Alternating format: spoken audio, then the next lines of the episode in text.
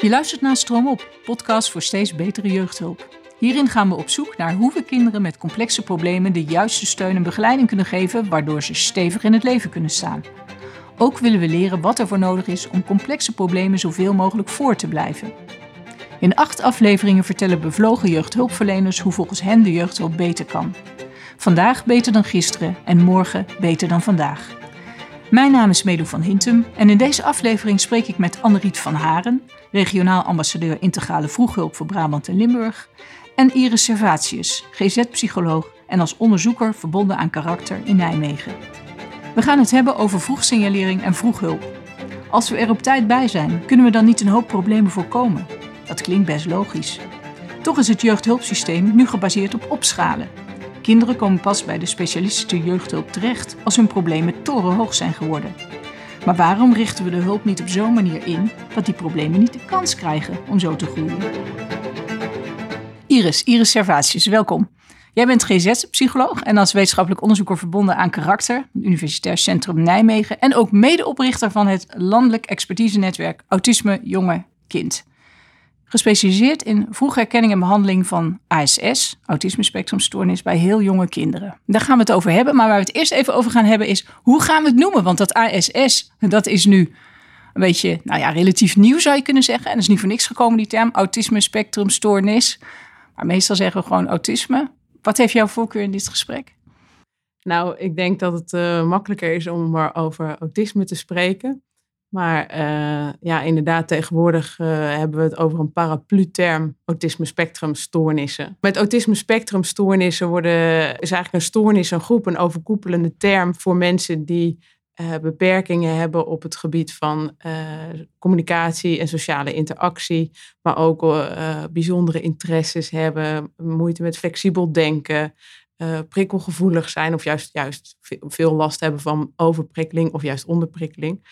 En ja, dat is een heel uh, heterogeen beeld eigenlijk. Dus een, een heel verschil. Het uitzicht bij iedereen anders. Uh, en uiteindelijk is ervoor gekozen om toch dus de overkoepelende term autisme spectrumstoornissen te hanteren en niet meer in te delen in wat we voorheen deden, PDD-NOS, autisme, uh, syndroom van Asperger. Dus die, die, die, die indeling is eigenlijk achterwege gelaten. Mm -hmm. uh, en we spreken nu alleen nog maar over autisme spectrumstoornis. We gaan het over autisme hebben. Hoe vaak komt het ongeveer voor bij jonge kinderen? Nou ja, bij jonge kinderen, ik zou liever zeggen, in het algemeen komt, wordt gezegd dat dat 1 tot 2 procent van de bevolking, mm -hmm. uh, bij 1 tot 2 van, procent van de bevolking sprake is van een vorm van autisme. Um, ja, en die cijfers die wisselen nog wel erg per land. Uh, en ook in de tijd heen zie je dat er een toename is. Uh, van die cijfers, van die prevalentiecijfers. En, en hoe komt dat? We herkennen het beter, er is meer, veel meer over bekend, dus het valt eerder op. Uh, maar ook dat wat je onder autisme verstaat, ja, die term is wel wat opgerekt gaandeweg uh, de jaren.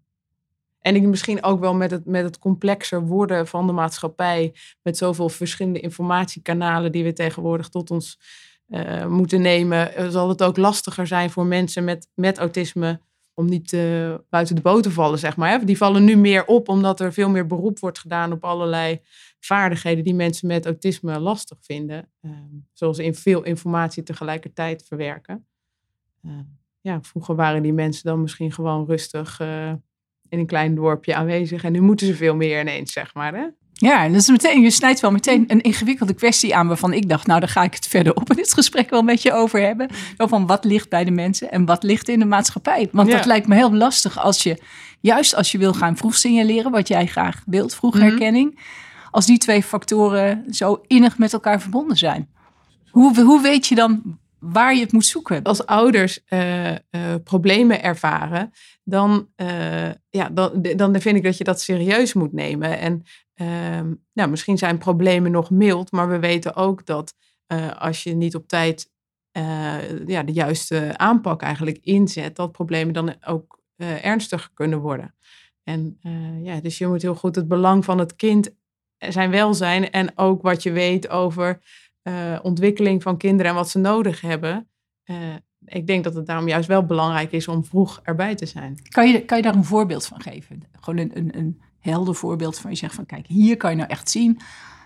het is, een, het is nog een heel jong kind, maar dat gaat gewoon niet goed lopen, want die gedraagt zich zus en zo. Nou, misschien kan, kan ik het ook beter omdraaien in de zin van dat we vaak kinderen zien die bijvoorbeeld op een leeftijd van 6, 7, 8, 9 of nog ouder binnenkomen, waarbij er forse uh, uh, interactieproblemen in het gezin zijn ontstaan, waarbij een kind zich terugtrekt, uh, somber wordt, gedragsproblemen laat zien en dan vaak thuis, omdat ze dan op school misschien nog zich proberen staande te houden, zeg maar. maar. Maar dat vraagt zoveel inspanning dat het thuis niet meer, ja, dat, dat thuis eigenlijk eruit komt, hè, dat die spanning en stress van school thuis eruit komt.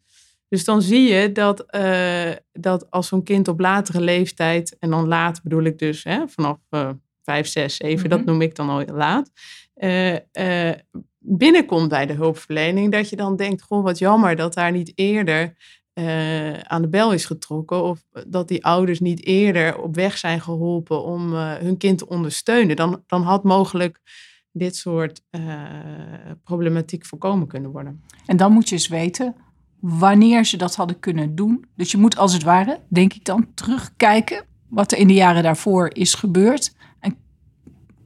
Kan jij dan een punt aanwijzen waarop je denkt van hé, hey, hier was het nou goed geweest als ze niet in een eentje waren blijven aanmodderen met dat kind? Ja, je hoort heel veel van ouders terug dat ze eigenlijk vaak al heel vroeg in de ontwikkeling zo'n gevoel hebben van er klopt hier iets niet. En niet pluisgevoel noem ik dat dan. Um, uh, maar, en dat ze die zorg ook aangeven bij een professional, dus bijvoorbeeld op een consultatiebureau bij een huisarts, maar dat dan heel vaak toch wordt gezegd van nou, wacht het nog af of hè, zie het nog even aan. Um, uh, en natuurlijk is het ingewikkeld om vroeg te signaleren, want natuurlijk ieder kind ontwikkelt zich op, op zijn eigen tempo en het kan ook zijn dat zoiets van tijdelijke aard is of gaandeweg toch uh, opknapt, zeg maar. Um, maar er zijn zeker wel signalen waarvan je kunt zeggen van nou dat zijn wel echt alarmsignalen en dan, die, moet je wel serieus nemen. En als je dan ook een ouder hebt die zich zorgen maakt, ja, dan, dan denk ik dat het goed is om daar heel serieus naar te kijken en stappen te ondernemen. En wat, wat is dan een voorbeeld van zo'n alarmsignaal waarvan je zegt dat is onmiskenbaar, hier moeten we, hier moeten we iets mee? Misschien niet eens een stempel opplakken, of een, maar we moeten er wel iets mee. Nou, er zijn, er zijn heel wat alarmsignalen, bijvoorbeeld uh, uh, weinig gericht zijn op de omgeving. Hè? Dus weinig lachen, weinig reageren op de naam, op aanspreken. Uh, zelf weinig initiatief nemen in het contact, maar ook achterblijvende taalontwikkeling. Dus bijvoorbeeld als een kind bij 18 maanden nog geen eenwoorduitingen heeft, of bij 24 maanden nog geen tweewoorduitingen dan is het zaak om ja, toch wel in je hoofd te hebben van... hey, kan hier mogelijk ook sprake zijn van autisme... naast dat het natuurlijk heel veel andere dingen kan zijn.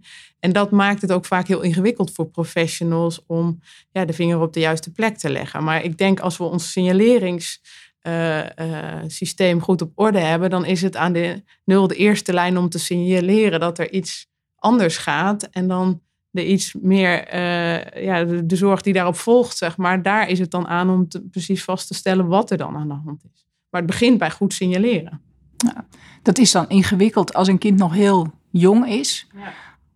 Op welke manier pak je dat dan aan? Wat is, wat is een benadering waarvan je kunt zeggen, uh, als er iets aan de hand is, dan is het goed dat we het hebben gedaan. En als het eigenlijk gewoon bij het kind hoort en is eigenlijk niks aan de hand, is ook niet erg dat we de aandacht aan hebben besteed. Ja, nou ja, um, natuurlijk op bijvoorbeeld op een consultatiebureau worden kinderen natuurlijk uh, gevolgd in de ontwikkeling. Als er alarmsignalen worden gezien, dan is het belangrijk dat je uh, bijvoorbeeld screent met een specifieke screeningslijst. En die is ook online beschikbaar tegenwoordig via ook bijvoorbeeld het platform www.autismejongekind.nl. Daar uh, staat een screeningsvragenlijst die professionals af kunnen nemen met ouders. En die ook heel concreet maakt voor ouders van wat voor, over wat voor gedragingen hebben we het nou eigenlijk. Uh, en ja, hoe doet mijn kind dat? En is dat ook anders dan wat een kind van deze leeftijd zou moeten kunnen? Uh, dus het gebruik van zo'n screeningslijst kan erg helpend zijn voor zowel de professional als de ouder om meer concreet te hebben van wat zien we hier nou eigenlijk. En als je dan nog steeds denkt van ja, dit klopt inderdaad niet. Um, of het kind scoort daar positief op, zou ik maar zeggen. Of negatief, hoe je het wil zien. Uh, uh, ja, maak dan vervolgstappen. Mhm. En, en het gaat nu over kinderen van welke leeftijd? Want daar straks hadden we het over zeg maar oude kinderen hè, van Ja. zes. Ja, nou, Oude ik heb het ki- over kinderen ja, ongeveer 0 tot 3. Echt peuters, baby's, peuters. Mhm. Ja. Kan je dan al, als, als een kind één is, kan je al, dan dan moet hij er ernstig aan toe zijn, denk ik dan, of niet? Nou ja, één is natuurlijk wel heel jong. Dus als een kind echt op die leeftijd al eh, gesignaleerd wordt, ja, dan is het wel vaak een, eh, een wat ernstigere vorm van autisme. Ehm, ehm, maar ja, inderdaad, tussen één en twee gaan de meeste kinderen eh, met een vorm van autisme wel al opvallen, ja. Ja. En het is een misvatting om te denken dat je dus op die jonge leeftijd eh, eh, het niet kunt zien. En al helemaal, je kunt er wel ook heel veel al gaan doen op die leeftijd. Dus veel professionals zijn ook huiverig om door te verwijzen, omdat ze denken: van, ja, wat valt er al eigenlijk aan te doen? We, we kunnen er nog niks aan doen. En dat, dat is niet zo. Jij ziet ook kinderen bij wie die vroegsignalering niet heeft plaatsgevonden. Hè? De, de, de kinderen van 12, 13, 14, 15, jongeren. Wat, is, wat zou je nou eh, kunnen voorkomen als je er wel op tijd bij bent? Nou, ik denk allereerst op het niveau van de ouders dat je heel veel stress kunt voorkomen. Want heel veel ouders die maken zich dus echt zorgen en hebben het idee van er klopt iets niet, maar wat niet en waar moet ik terecht? En, dat, en ik, ik krijg geen contact met mijn kind, ik eh, zoek mij onvoldoende op als het ware. En dat is natuurlijk heel heftig als je als ouder merkt dat je, dat je geen goed contact met je kind krijgt. Ehm, dus ik denk dat je doordat je eh, vroeg signaleert dat je ouders heel serieus neemt en, en de, de weg wijst, dat dat stress bij ouders kan voorkomen. Dat is, dat is één belangrijk, heel belangrijk iets. De ouders die dus achteraf zo laat komen, die zeggen dan ja, ik ben eerst naar de logopedist gestuurd of naar de fysiotherapeut of naar het audiologisch centrum. En ja, die zien dan allemaal wel iets, maar het onderliggende probleem wordt niet herkend, waardoor eh er allemaal hulp is ingezet die eigenlijk minder efficiënt is. Ehm, en als je in één keer dus wel op- goed zit, dan eh, bespaart dat trouwens ook kosten, maar dus Mhm. ook veel stress bij ouders. Ik begrijp dat jullie ook eh, in het Nijmeegse een eh, training voor ouders hebben ontwikkeld. Een eh, beertraining. Ja. Moet die dan voorkomen eigenlijk dat het meteen gemedicaliseerd wordt, het gedrag. Terwijl tegelijkertijd ouders wel ondersteund worden om er op een goede manier mee om te gaan? Of wat is het doel precies van die training? Ja, de beeroudertraining is een training die je eigenlijk laagdrempelig inzet, voor, nog voordat een diagnose wordt gesteld. En met verschillende doelen. En een doel onder andere is dat, dat je samen met ouders optrekt en kijkt van eh, wat gaat in deze ontwikkeling van dit kind nou anders dan bij andere kinderen. Eh, maar daarnaast ouders ook al tips en adviezen geeft op het gebied van contact, communicatie, spel, eh, flexibiliteit in het gedrag. En daarmee al wat handreikingen doet, zodat je ouders meer in hun kracht zet. En zo'n traject duurt dan zo'n week of zeven. En na die tijd eh, kun je dan samen met ouders kijken van nou is hier nou meer nodig? Hè, moeten we eh, vervolgonderzoek of behandeling inzetten? Of kunnen ouders met deze tips en adviezen voorlopig alweer vooruit? En ik denk dat de kracht om het zo aan te pakken erin zit dat je eh, juist ouders die bijvoorbeeld zelf twijfels hebben van moeten we nou de stap nemen naar zo'n gespecialiseerde centrum voor psychiatrie bij kinderen, dat, dat dit eigenlijk ze hen bij de hand neemt om daar langzamerhand naartoe te groeien als dat nodig is. Eh, ehm, maar als het niet nodig is, dan kun je het daarbij laten ook. Worden de kinderen er zelf gelukkiger van? Nou, ik denk dat dat geluk vooral zit in dat er dus veel minder gedragsproblemen hoeven te ontstaan. Dat de ouder het kind beter begrijpt. Mhm. eh, beter afstemt op wat het kind nodig heeft. Waardoor ehm, het kind zich prettiger voelt. Door- bijvoorbeeld doordat eh, een ouder meer voorspelbaar is, meer duidelijkheid biedt. Eh, ja, dat geeft voor het kind minder stress. En dus hoeft hij eh, ja, minder gedragsproblemen te laten zien. Of kan hij zichzelf prettiger voelen. Zo, omdat de wereld duidelijker voor hem gemaakt wordt.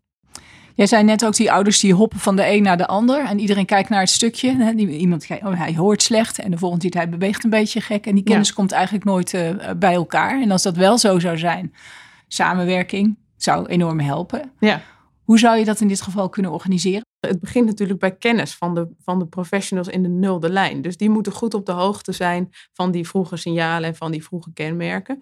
En vervolgens. De nulde lijn, is dat hetzelfde als de basiszorg? Ja, basiszorg of de, uh, de consultatiebureaus. Dus de jeugdartsen, jeugdverpleegkundigen. Als die goed weten op waar ze op moeten letten, dan is dat natuurlijk al stap één, kennis.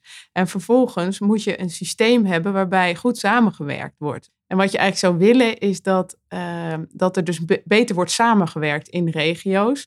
Dat professionals elkaar beter weten te vinden, maar dat daar ook een structuur uh, voor beschikbaar is. Het zou mooi zijn, naar mijn idee, als je uh, regionaal goede teams hebben rond het jonge kind, wat vroeger eigenlijk integrale vroeghulp uh, was. En dat je gezamenlijk kijkt als team van wat is er voor dit gezin nou nodig en hoe kunnen we inderdaad ook die onderliggende problematiek in beeld krijgen. Dat niet iedereen op zijn eigen eilandje iets gaat bewerkstelligen. Zie je wat dat betreft hoopgevende ontwikkelingen? Nou, ik denk dat als je kijkt naar de, de ontwikkelingen in Utrecht, hè, bijvoorbeeld, dat is een mooi voorbeeld van hoe je uh, hoe je regionaal goed kunt samenwerken of in de wijken goed kunt samenwerken. En als in, in die regionale teams ook professionals zitten die gespecialiseerd zijn op het gebied van het jonge kind, dan vind ik dat een hele mooie ontwikkeling. En ja, ook integrale vroeghulp probeert toch weer voet aan de grond te krijgen. Hè? Maar ja, toch is het, heb ik wel het gevoel dat elke gemeente een beetje op zijn eigen manier probeert dit vorm te geven. En ja, ik hoop dat we daar wat meer van elkaar kunnen gaan leren ook wat een goede opzet is. Die korte lijnen zijn heel belangrijk. Um, maar daarnaast dus ook zo'n laagdrempelige interventie die gemakkelijk in te zetten is. Um, ja, wij hebben in Nijmegen gezien wij daar nou al wel eerste resultaten van. Dat dat enorm uh, helpend kan zijn. Kun je dat, wat, wat zie je dan? Wat zijn die resultaten? Nou, je ziet dat, dat uh, zowel de professional uh, het makkelijker vindt om ouders uh, richting hulp te bewegen, omdat het zo laagdrempelig is.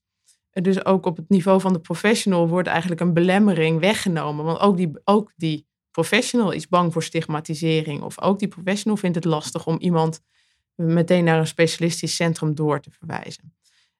En tegelijkertijd is het voor ouders helpend als ze dus al hulp krijgen. En wij zien in de praktijk dat dus kinderen meer open gaan staan voor contact en communicatie. Dat ouders beter weten hoe ze hun kind in, in hun kracht kunnen zetten of hun, die ontwikkeling een, stak, een stukje kunnen helpen. Maar vooral ook dat het ouders inzichtelijk wordt, voor ouders inzichtelijk wordt wat bij hun kind anders gaat.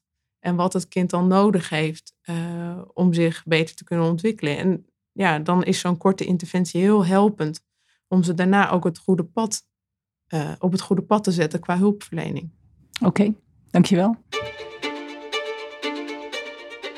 Anneriet van Haren, welkom aan deze uh, podcasttafel. Regionaal ambassadeur integrale vroeghulp voor Brabant en Limburg. En je bent nog wat, coördinator regionale expertteams. Yep, ook voor Allebei. integrale vroeghulp? Nee, dat is nee? niet voor integrale vroeghulp. Dat is voor de regio Midden-Brabant.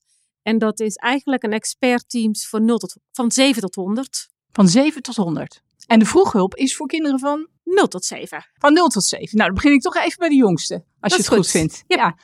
Kun jij uitleggen, als we ook even naar de jongste kinderen kijken, en vast geldt het dan ook een beetje voor die oudere kinderen, wat de integrale vroeghulp is? Wat is het eigenlijk? Okay. Eigenlijk is integrale vroeghulp een samenwerkingsverband van alle organisaties in een bepaalde regio. En in mijn geval dus regio Midden-Brabant.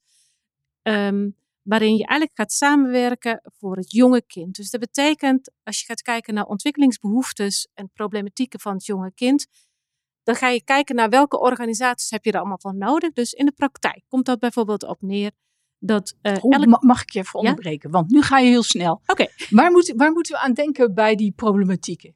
Bij die problematiek. Om, wat voor kinderen of jongeren gaat het eigenlijk? Of als het gaat om de jonge kinderen, hè, wat voor kinderen? Het gaat om kinderen waarbij er vermoedens zijn omtrent meervoudige ontwikkelingsproblemen. En dan heb ik het bijvoorbeeld over het jongetje van 2,5, die nog niet zo goed kan praten en um, die het erg leuk vindt om voor de wasmachine te zitten en um, dat het spelen met andere kindjes nog niet zo lekker gaat. Dus dan heb je bijvoorbeeld zorg omtrent uh, taal en zorg omtrent gedrag, bijvoorbeeld. Dus het gaat eigenlijk altijd over kinderen waarbij je denkt van op de ontwikkelingsgebieden moet op meer dan één gebied wel zorg zijn. Het gaat over meer zorg dan een gemiddeld kind daarin Dan helpt die integrale vroeghulp op, op welke manier? Vaak worden die kinderen gezien uh, bij de consultatiebureaus. Hè, want 98% van alle kinderen komen bij een consultatiebureau. Op het moment dat um, daar eigenlijk geconstateerd wordt dat er zorg zijn op meerdere ontwikkelingsgebieden, dan uh, wordt dat besproken met ouders. En die, die consultatiebureaus die doen dat aan de hand van een afvinklijstje of zo? Of een gesprek? Onder, of? Meestal gewoon een gesprek en ook, ook letterlijk een, soms een afvinklijstje. Je hebt de, de, de gemiddelde van wiegeschema's. En dan ga je kijken wanneer, ging een kind, wanneer hoort een kind eigenlijk te lopen, wanneer hè, zijn de eerste woordjes. Dus het heeft soms met een afvinkschema te maken, maar vaak, ja, daar werken natuurlijk ontzettend deskundige mensen die ook uh, heel goed kunnen zien van hé, hey, dit is een normale ontwikkeling of hier is een ontwikkeling die wat stagneert. Dus dat is eigenlijk, uh, dus daar komen kinderen als eerst, worden ze vaak als eerste gezien. Oftewel op uh, de kinderdagverblijven, speelzalen. Dus dat zijn een beetje de vindplaatsen van de kinderen. Mm -hmm. Dan vindt er eigenlijk als eerste een gesprek met ouders plaats. Zo van, goh, wij maken ons zorgen op. Of ouders zeggen zelf dat ze zich zorgen maken.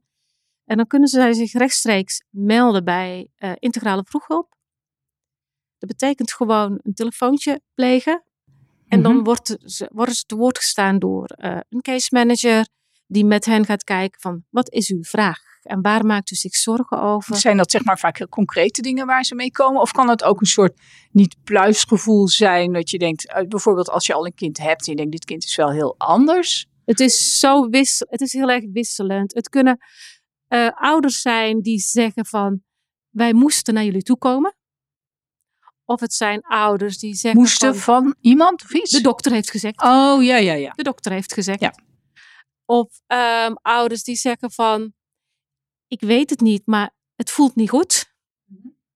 Of ouders die zijn van goh, met het broertje of het zusje ging het ook niet zo lekker. En ik, nu weet ik niet meer of het met dit kindje ook niet lekker gaat. Ik weet het niet meer.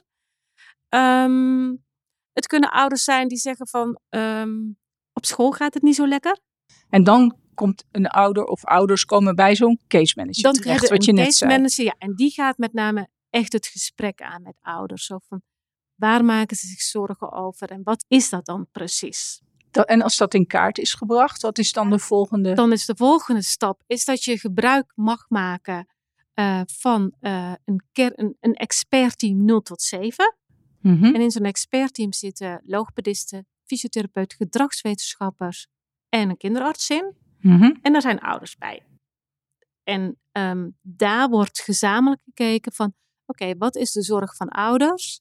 En welke zorg, of welke analyse kun je dan vanuit hun soms medische hoek, of gedragsmatige hoek, of vanuit gezinsproblematiek hoek, wat is dan, welke analyse maak je daar dan op gezamenlijk? En welke zorg zou je daarop in kunnen zetten? Of hoef je nog, misschien nog niet in te zetten? En dit is dan denk ik het ideale model, hè? want er is niet overal integrale vroeghulp, toch? Nee, nee helaas niet meer. Ja, vroeger wel, hè? Voor, voor de decentralisatie. Ja. was er een landelijke dekking dat in elke, org, in elke gemeente, in elke regio had je integrale vroeghulp. Na de transitie um, mochten gemeentes dus kiezen of ze dit inkochten, ja of nee. En um, er zijn regio's die uh, het helaas niet ingekocht hebben. En, en, en waar kunnen de ouders in die regio's naartoe? Hebben die een veel ingewikkeldere weg te bewandelen? Of? Ja, ik denk elke gemeente heeft natuurlijk vaak uh, een jeugdteam of een uh, wijkteam, sociaal team. Ja. En we hebben in Nederland daar allemaal verschillende namen voor bedacht. Dus als je je zorgen maakt, dan kun je daar naartoe. En, um, maar daar zitten geen experts in. Wat je net noemde, een logopedist, Niet specifiek op dat jonge kind gericht. Ja. Nee, niet, niet specifiek op het jonge kind gericht. En dan kan je zijn dat je met je kindje en je dossier onder je arm van de log naar de logopediste hupt, met de bevindingen van de logopediste verder hupt naar een kinderarts. En dan, als het ware, achter elkaar aan het huppen is. En integrale vroeghulp is, denk ik, gezamenlijk huppen. Ja, en dat gaat sneller, denk ik. En 1 en 1 is 3 waarschijnlijk, hè? Als ja. je al met z'n allen aan tafel zit. Ja, ik denk dat ook met name wat integrale vroeghulp heel, nou niet anders maakt, maar wel heel specifiek is, is dat wij uitgaan van de visie dat ouders ons erbij betrekken. Kijk, organisaties zeggen altijd van wij betrekken ouders overal bij. En het perspectief en het uitgangspunt van integrale vroeghulp is dat ouders integrale vroeghulp erbij betrekken. En dat is een andere houding, ander perspectief, ander uitgangspunt waar je mee vertrekt. Mhm. En het leidt ook tot andere oplossingen? Ja, het leidt tot, soms tot andere oplossingen.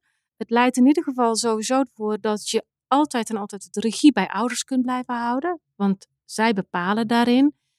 En als je vanuit die visie vertrekt, dan is het voor ouders ook heel duidelijk welke rol zij hebben en zij ook mogen hebben. En ehm, dat is een visie die eigenlijk elke organisatie daarin uh, moet uitdragen. Je schetst dat, dat dit dus eigenlijk het beste zou zijn, hè? die integrale vroeghulp. De beste weg, de snelste weg. En, en ook als je, als je hè, nu je vertelt hoe er om wordt gegaan met de ouders, klinkt het ook als voor ouders een, een betere manier dan dat je ergens komt en dat ze je vertellen hoe je het allemaal maar het beste kunt uh, gaan doen zonder naar je te luisteren. Toch zijn die teams niet meer uh, overal. Hoe krijg je, moet, die moeten weer terug dan, denk ik in jouw optiek zeker. En in mijn optiek zou het denk ik wenselijk zijn dat je daarin daarin groot gedeeltes weer terug gaat krijgen. En hoe zou dat kunnen? Hoe zou je dan gemeentes, bijvoorbeeld je zei ook gemeentes denken, nou ja, ik ga er niet in investeren. Maar ik zou denken, je, het, het heet niet voor niks een regionaal iets. Dus je hoeft het ook niet als individuele gemeente te doen. Nee, je hoeft het zeker niet individueel voor individuele gemeenten te doen. Ik denk dat je met name um, heel erg moet gaan kijken wat de preventieve werking ervan is. Kijk, ik ben natuurlijk ook coördinator van expertise teams, waarin je ziet uh, hoe kinderen en gezinnen veel zwaardere problematiek uh, kunt laten, of dat ze zich laten zien. En ik denk integrale vroeghulp is een manier om vroegtijdig te onderkennen en vroegtijdig zorg te kunnen inzetten als dat nodig is. In de hoop dat je dus later zwaardere problematiek kunt voorkomen. En ik denk als je dat met name uh, opnieuw naar gemeentes kunt laten zien, dat je en op financiën winst kunt behalen. Hè, want als je dat helemaal doortelt. Maar ook dat je minder ouders en jongeren in de zorg en hulpverlening krijgt als je op tijd uh, ingrijpt. Ja, maar dit hoor je best vaak. Hè? Dan als je, je moet niet naar de korte termijn kijken, maar naar de lange termijn. En dan levert het echt wat op. Maar op de een of andere manier is het een argument dat nooit zo erg aanslaat in het hier en nu. Dus wat zou je dan nog voor andere wegen kunnen bewandelen om toch een beetje druk te zetten? Ik denk dat het wel heel erg helpend is um, als je een uitgebreid netwerk hebt. Een uitgebreid netwerk, en dan bedoel ik hem ook uh, uitgebreid in verschillende uh, settingen. Dus dat je heel goed weet, als je coördinator bent van, oftewel van integrale vroeghulp of van whatever, is dat je een uitgebreid netwerk hebt waarin je ook met elkaar kunt samenwerken daarin. Ik denk dat dat van wezenlijk belang is. Dat je ook weet of je nou naar een gemeente moet stappen, dat je ook weet wie je daar kunt aanspreken. En dat je daar ook een vergelijkbare nou, bevlogenheid kunt vinden. Of dat je erin, dat je kunt zien van oké, ook zij willen uh, daarin uh, dezelfde zorg leveren. Ik denk dat dat heel helpend kan zijn. Ik ken weinig mensen die zoiets hebben van dat het eigenlijk uh, zo niet, niet zo boeit. Nee, het, mijn ervaring is dat mensen er echt wel graag voor willen gaan. Oké, want ik heb ook al eens gehoord van een kinderpsychiater die erg bezig is met de verbinding van zorg en onderwijs. En die zei, als ik dan ga praten bij bijvoorbeeld de inkopenorganisaties, dan gaat het alleen maar over geld en producten. En echt niemand heeft het ooit over kinderen. Maar de vraag is of er naar gevraagd wordt. Nou ja, goed, hij wel. Maar, ja, ja. Ik denk maar het dat, is jouw ervaring dat het wel helpt. Ik denk dat, je, ik denk dat het helpt als je, over, als je met afdeling inkopen, waar ik natuurlijk ook mee te maken heb, als je daarmee praat, dat je ook soms zegt van, hé, hey, we hebben het hier over kinderen. Of we hebben het hier over gezinnen of over jeugd. En dat je het voorbeeld er echt bij pakt. Dat je het niet hebt over complexe jeugd, maar dat je het hebt over Michael, die um, niet meer naar school wil. Dus dat je het. Uh, dat je, dat je het over Michael hebt, bijvoorbeeld. Of over de Mitchells, of over de Juris, of de Sonnes. Maar dat je het niet hebt over de complexe jeugd. Ja, ja, je moet het concreet maken. En daarbij helpt het wellicht als het ook nog een heel jong kind is. Want die hebben nog een, een zekere mate van onschuld over zich. Of niet? Ja, ja, die hebben een zekere mate van onschuld inderdaad. Daar, ja, daar mag het nog niet bij fout gaan. Oké, dus Ja. de tranenfactor die helpt daarin dan een beetje. Soms een beetje. Een ja. beetje. En als Ja. je naar de andere kant, dan hebben we het echt over instanties. Maar als je nou ook kijkt naar al die, al die wijkbuurtteams, hoe ze ook mogen heten, die er allemaal wel zijn gekomen, valt daar toch ook wat werk te verrichten. Ook al zit daar dan niet helemaal die. Het zijn geen expertteams, maar je Nee. kunt je voorstellen dat ze in dit concept en bij het opbouwen, opnieuw opbouwen van die integrale vroeghulp toch wel een rol kunnen spelen. Zeker, zeker. Zij zouden zeker daarin een rol kunnen spelen. Om, al is alleen maar om, eh, voor de preventieve werking die eruit gaat. Dat je echt heel goed gaat kijken. Dat je het gesprek met ouders aangaat. En dat je ook het gesprek durft voeren met ouders. En ehm, dat zou denk ik helpend zijn als dat nog wat beter zou kunnen gaan. Zie, en zie je daar aanknopingspunten voor dat dat ook gebeurt? Dat het ook kan? Ik denk dat je altijd het kunt, contact kunt opzoeken. Dat je als je gewoon echt nieuws, oprecht nieuwsgierig bent naar mensen, dat, het dan, ehm, dat je dan in het gesprek met mensen kunt aangaan. En dat je dan er ook achter komt ehm, wat er nog nodig is, ja of nee. En ehm, dat je, ook al is het maar een heel klein steentje, dat je daar wel iets, als je dat in het water gooit, dan gaat het, dan gaat het toch ergens rimpelen. Dus dat is iets wat iedereen eigenlijk kan doen, nu al. Wat mij betreft wel. Ik geloof daar echt absoluut in. Als je gewoon, en of het nou in contact is met een ouder, of het een contact is met een inkoopmedewerker, of whatever. Maar je, ik denk dat je gewoon oprecht nieuwsgierig moet zijn. Of mag zijn. Ik vind ook al een cadeautje als dat mag.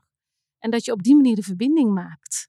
En dan, ja, denk ik dat het altijd lukt. Wil niet zeggen dat je altijd oplossingen hebt. Maar dat het altijd lukt om een weg te vinden naar een oplossing. Daar, eh, ja, daar geloof ik absoluut in. Dat is een hele mooie gedachte. Dankjewel. Alsjeblieft. Dit was een aflevering van Stroom Op, een achtdelige podcastserie waarin we onderzoeken hoe we de jeugdhulp kunnen verbeteren. Aan deze aflevering werkten mee Anne-Riet van Haren, Iris Servatius, Jochem Tames en Melou van Hinten. Stroom Op, podcast voor steeds betere jeugdhulp, wordt gemaakt door Stroom Op samen met BGZJ, branches gespecialiseerde zorg voor jeugd. De acht afleveringen vormen de aanloop naar Stroomoploop, het congres voor jeugdhulpprofessionals die verder willen kijken en dieper willen graven om de jeugdhulp te verbeteren. Je kunt je voor dit congres gratis aanmelden via de website bgzj.nl.